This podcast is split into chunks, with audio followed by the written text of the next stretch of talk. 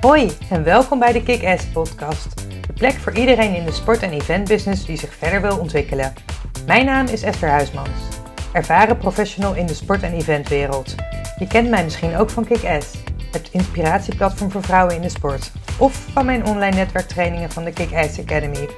In deze podcast deel ik mijn tips en ervaringen en maak ik je deelgenoot van de weg die ik als ondernemer aan het afleggen ben.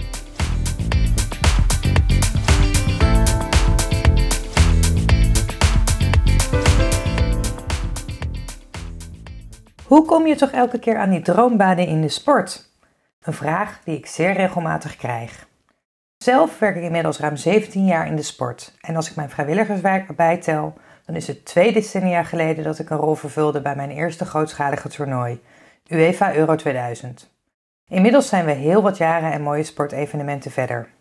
De FIFA Wereldkampioenschappen voetbal, de Olympische Spelen, het EK vrouwenvoetbal en Tomorrowland Winter zijn een aantal van de evenementen waar ik mijn bijdrage aan heb mogen leveren. Regelmatig word ik dan ook benaderd voor een koffieafspraak, omdat mensen ook graag iets in de sport willen doen en willen weten op welke manier ze dit ook voor elkaar kunnen krijgen. Helaas moet ik deze mensen teleurstellen. Net als voor atleten is er geen easy way to success en daarnaast houd ik niet van koffie. Ik kan je geen gouden tip geven over hoe je bijvoorbeeld mee mag werken aan het FIFA WK voetbal. Zou ik dat maar kunnen? Ik denk dat ik dan rijk zou zijn. Wat ik wel kan doen, is mijn 10 tips delen die je een stap dichter bij deze droombaan kunnen brengen. En voordat ik concrete tips ga geven over het werken in de sport, is het belangrijk om goed na te denken over wat het dan is wat je aantrekt in de sportwereld. En dat is meteen tip 1. Natuurlijk is het ontzettend leuk om in de sport te werken. Althans, dat vind ik. Maar idealiseer het ook niet. Ik zie het een beetje als de ijsbergillusie. Veel mensen denken dat het interessant is omdat je altijd vooraan kunt zitten bij sportwedstrijden. Wat men zich niet realiseert, dat is dat de kans groot is dat jij druk aan het rondrennen bent op het moment van de wedstrijd en je helemaal niets meekrijgt van wat er gebeurt op het veld of tijdens het evenement. Als het willen zien van deze evenementen je voornaamste beweegreden is, dan kun je dus beter een toegangskaartje kopen. Ook kan het hard werken zijn en zijn het vaak geen 9 tot 5 dagen. Vooral niet in de eventwereld. En daar moet je tegen kunnen. Op de vooravond van het FIFA WK voetbal in 2014 in Brazilië reed ik de dag voor de openingswedstrijd om drie uur s'nachts vanaf het stadion naar huis. Een rit van 45 minuten door de metropool Sao Paulo.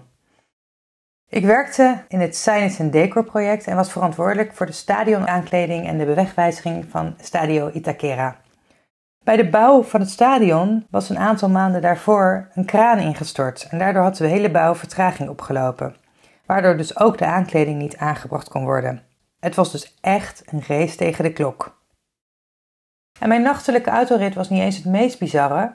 Ik zat ook nog eens aan de telefoon met ons hoofdkantoor, dat in dezelfde tijdzone lag. Ja, ook dat is event live. Bedenk dus goed welke onderdelen van dit werk je aanspreken. En ben je nog steeds laaiend enthousiast en wil je niets liever dan werken in de sport? Dan is tip 2 om te bedenken wat je ideale baan dan zou zijn en welke stappen je kunt zetten richting deze baan. Wil je sportmarketeer worden, eventmanager, bij een sportbond werken of liever aan de slag als trainer of instructeur? Er zijn legio mogelijkheden en hoe beter je voor ogen hebt wat je wilt, hoe gerichter je stappen kunt zetten. Zoals Confucius al zei: Choose a job you love and you will never have to work a day in your life. Ben je nog zoekende in wat je leuk vindt? Volg dan bijvoorbeeld mensen op social media waarvan jij vindt dat ze een interessante baan hebben. En natuurlijk kan ik ook de interviews op Kick-Ass van harte aanraden. Hoe helder je voor ogen hebt wat je wilt, hoe makkelijker het uiteraard navigeren is. In mijn studententijd bestond er nog geen social media. En wij waren aangewezen op bijvoorbeeld magazines van de universiteit. In die tijd las ik een interview met de brandmanager Nederlands elftal bij Nike. En ik was laaiend enthousiast dat dit soort banen bestonden. Dat wilde ik ook. In het najaar van 1999 meldde ik mij aan als vrijwilliger voor Euro 2000. Dit leek mij een unieke kans om zo'n groot evenement van dichtbij mee te maken. In mijn studententijd vond ik de nevenactiviteiten zoals het organiseren van de kennismakingstijd van de studentenvereniging of de carrièreweek op de universiteit al veel leuker en leerzamer dan mijn studie zelf. En ik weet dat een vriendin ooit tegen mij zei: Maar zo'n baan is niet heel realistisch als je straks in het bedrijfsleven zit. En dat werd het wel. Mijn grootste ontdekking, zullen we het maar noemen, tijdens Euro 2000 was dat er mensen waren die de hele dag bezig waren met het organiseren van zo'n evenement en daar ook nog eens betaald voor kregen. Vanaf dat moment was ik vastbesloten om dit zelf ook voor elkaar te krijgen. En dit was mijn eerste stapje richting die droombaan in de sport. Weet je dus wat jouw interesse heeft? Bedenk dan welke stap of welk stapje je vast kunt zetten richting deze droombaan. En hoe helderder je voor ogen hebt wat je wilt, hoe makkelijker het schieten is. En hier ga ik in de volgende tips wat meer op in. De derde tip is een hele simpele en logische, namelijk gewoon solliciteren. Net als in andere branches zijn er in de sport altijd junior posities beschikbaar. Hier heb je de meeste kans om zonder ervaring de sportwereld binnen te komen. De sportwereld kan overkomen als een wat gesloten wereld, waarbij waarde gehecht wordt aan relevante ervaring. Maar met enthousiasme en of een goede motivatie waarom jij toegevoegde waarde kunt bieden voor de betreffende functie, kun je ook een heel eind komen bij functies waar wel ervaring voor nodig of gewenst is. Het bedenken van een manier om je te onderscheiden bij een sollicitatie kan zeker helpen om op gesprek te komen. Het is tegenwoordig sowieso al veel gangbaarder, maar ik zou een videosollicitatie zeker aanraden. Zeker voor de mensen die het lastiger vinden om hun woorden op papier goed over te brengen. En zelf denk ik dat dit misschien wel de norm zou moeten worden, in ieder geval voor bepaalde functies. Een beeld zegt immers meer dan duizend woorden en in een video kun je je enthousiasme en je drijf veel makkelijker overbrengen dan op papier. Belangrijk is wel om gewoon jezelf te blijven. Het hoeft niet perfect, maar zorg ervoor dat het een goede afspiegeling van jouzelf is. En waar vind je dan die vacatures? Er zijn diverse vacaturesites in de sport. Ik noem bijvoorbeeld sportnetwerk.nl, werkenindesport.nl, de websites van de bedrijven of bonden die jij interessant vindt. En ook op LinkedIn en Twitter kom je veel vacatures tegen. Ik zou ook zeker niet aarzelen om een open sollicitatiebrief te schrijven als er geen vacatures zijn. Zo ben ik zelf ook ooit binnengekomen bij de KNVB. Wat zeker ook een aanrader is, is om toernooien in de gaten te houden. Hier is vaak tijdelijk personeel nodig en hier kun je wellicht makkelijker binnenkomen dan bij een vaste functie. Dit kan een hele mooie start van je sportcarrière zijn. En tenslotte is vooral je netwerk heel belangrijk en hier zal ik in de volgende tips meer aandacht aan besteden. De vierde tip die ik voor je heb is om je aan te melden als vrijwilliger. En die kan ik je zeker aanraden. Je maakt een uniek evenement van dichtbij mee en je kunt een kijkje achter de schermen nemen. Daarnaast kun je ook nog eens ontdekken wat je leuk vindt. Het is heel leerzaam en je doet werkervaring op. En je leert over de organisatie van sportevenementen en kunt uitzoeken waar je kwaliteiten liggen. Zelf heb ik mij destijds dus aangemeld als vrijwilliger bij Euro 2000. En ik moet je bekennen dat ik op dat moment echt geen idee had wat alle functiegebieden inhielden. Van accreditatie had ik daarvoor bijvoorbeeld nog nooit gehoord. En door mijn vrijwilliger zijn bij Euro 2000 wist ik veel beter wat alle functies inhielden. Hetgeen heel goed van pas kwam toen ik op een later moment solliciteerde voor een baan bij het lokale organisatiecomité voor het FIFA WK voor spelers tot 20 jaar. Vrijwilligerswerk is ook een goede manier om je netwerk te vergroten, wat kan helpen als je op zoek bent naar een baan in de sport. En daarnaast kan het mogelijkheden en kansen bieden.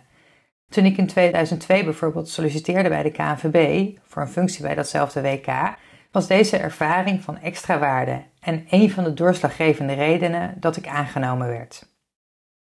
Ik denk hierbij ook aan een van de vrijwilligers in 2005, Carina van der Linden. Zij was vrijwilliger bij ditzelfde WK voor spelers tot 20 jaar.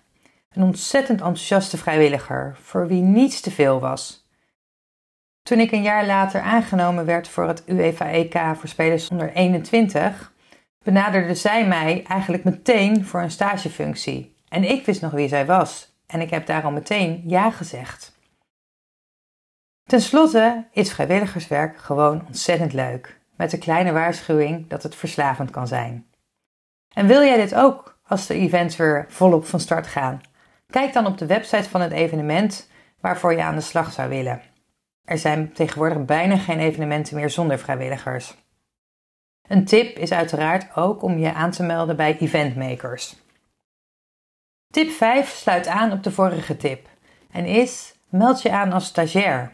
Naast de hiervoor genoemde redenen doe je als stagiair ook praktische ervaring op. Is het goed voor je cv en kun je je visitekaartje gedurende een langere periode afgeven. Daarnaast heb je meer tijd om aan je netwerk te bouwen, wat de volgende en ook mijn meest belangrijke tip is. Als je aan iemand in de sportwereld zou vragen wat de beste tip is om de sportwereld binnen te komen, dan denk ik dat een veelgehoord antwoord zou zijn: werk aan en investeer in je netwerk. Als ik je één tip zou mogen geven, zou dat deze in ieder geval zijn. Bij mij zijn bijna alle opdrachten en banen in de sport via mijn netwerk gekomen. Als jij immers op zoek bent naar een geschikt persoon voor een nieuw project of een nieuwe baan, en je kunt kiezen tussen iemand met wie je eerder hebt gewerkt en goede ervaringen hebt of goede verhalen over hebt gehoord, of iemand die via een sollicitatiebrief binnenkomt, wie zou jij dan kiezen? Connect dus met alle mensen die je ontmoet en LinkedIn is daar voor mijn zinziens het beste platform. Investeer, onderhoud contact, toon interesse, vraag af en toe aan de mensen in je netwerk hoe het met ze gaat. Dat is in de huidige tijd zoveel makkelijker dan het zo'n 15 jaar geleden was. Dus maak hier ook gebruik van. Inspireer je netwerk ook. Deel bijvoorbeeld ervaringen, tips, nieuws dat interessant kan zijn voor hen. Wees ook niet bang om je netwerk te informeren over je doelstellingen. Spreek uit wat je wilt. Mensen helpen immers graag. En besef ook dat je netwerk waardevol is voor de rest van je leven. Ik besef meer en meer hoe waardevol mijn netwerk is. En juist doordat je mensen al een stuk langer kent, is het nog makkelijker om ze te benaderen met een vraag. En vind je dit misschien nog lastig? Of heb je het idee dat je niet voldoende uit je netwerk haalt? Ik heb de online training Connecting with Confidence ontwikkeld, die ik regelmatig geef.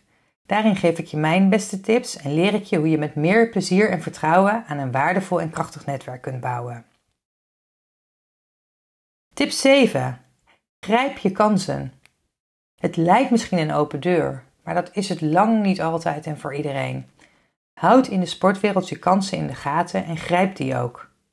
Zoals al aangegeven zijn je netwerk en ervaring erg belangrijk in de sport- en eventwereld. Het is dus ontzettend belangrijk om hieraan te werken. En wat ik je ook heel erg zou aanraden, is om open te staan voor kansen waar je op papier misschien overgekwalificeerd voor bent. Zie het als een investering. Bedenk wat het je op kan leveren en maak de afweging of het voor jou de moeite waard kan zijn. Voor mij heeft dit de start van mijn carrière in de sport betekend en ik ben nog steeds elke dag dankbaar dat ik zelf ook deze beslissing heb genomen. Mijn eerste project, het FIFA WK voor spelers tot 20 jaar, is voor mij een van de beste leerscholen geweest. Ze zocht in eerste instantie niet iemand met een universitaire opleiding voor de rol van office manager, maar ik kreeg deze functie wel aangeboden en daar heb ik volmondig ja op gezegd. Ik wilde zo graag in de sport werken dat ik bij wijze van spreken elke dag de vuilnisbakken zou hebben buiten gezet. Maar dat heb ik wijzelijk natuurlijk niet gezegd. Ten eerste was ik in deze rol de speel van de organisatie. Ten tweede was er als assistent van de directie voor mij geen betere manier om te zien wat er allemaal speelde tijdens de organisatie van zo'n evenement. En tenslotte heb ik mijn eigen takenpakket kunnen creëren. Van de ervaringen opgedaan in deze functie heb ik tot op de dag vandaag profijt. En sta er ook voor open om extra taken op je te nemen die interessant kunnen zijn.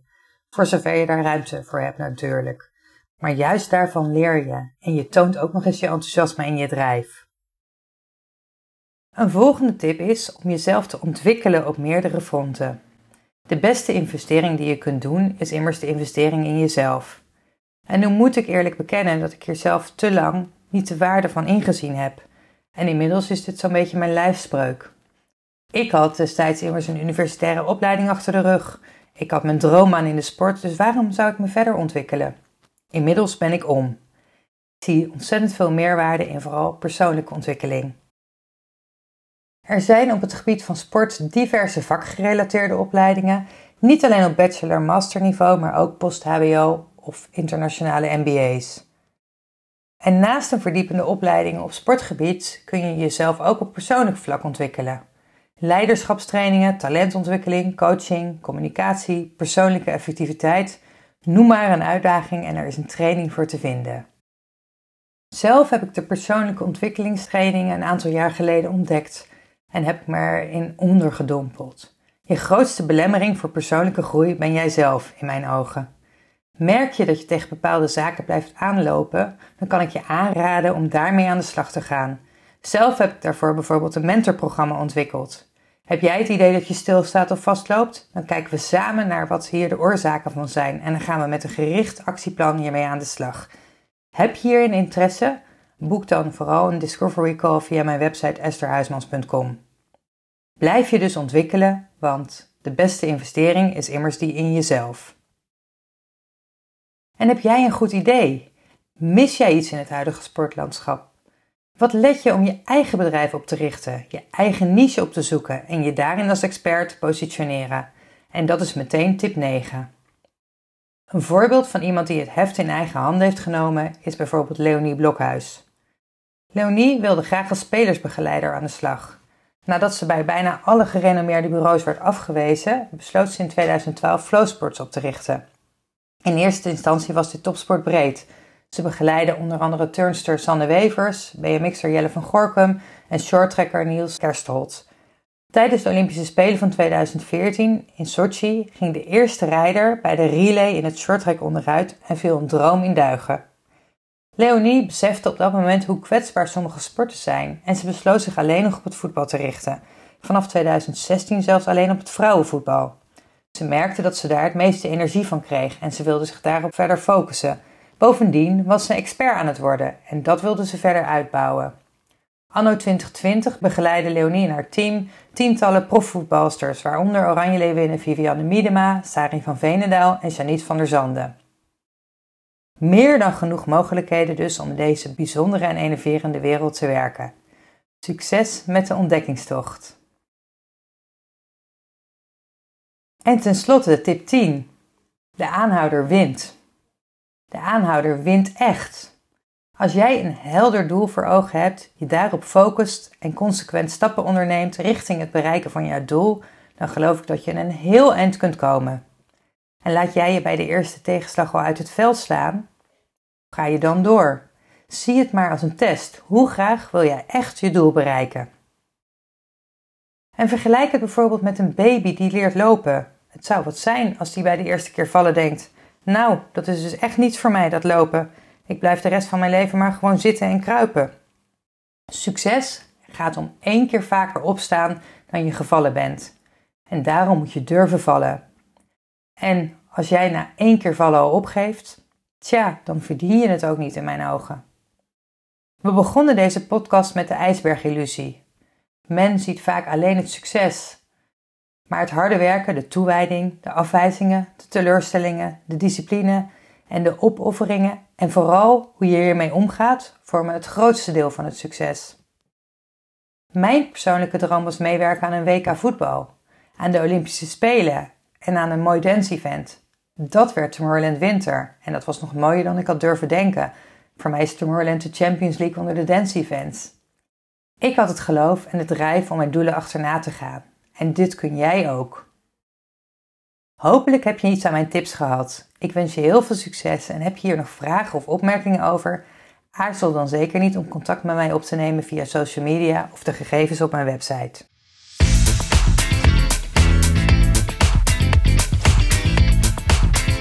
Dit was de aflevering van vandaag. Heel erg bedankt voor het luisteren. Vond je deze aflevering waardevol? Dan zou het heel fijn zijn als je een review achterlaat op iTunes of als je deze podcast deelt via je social media kanalen. Tot de volgende keer!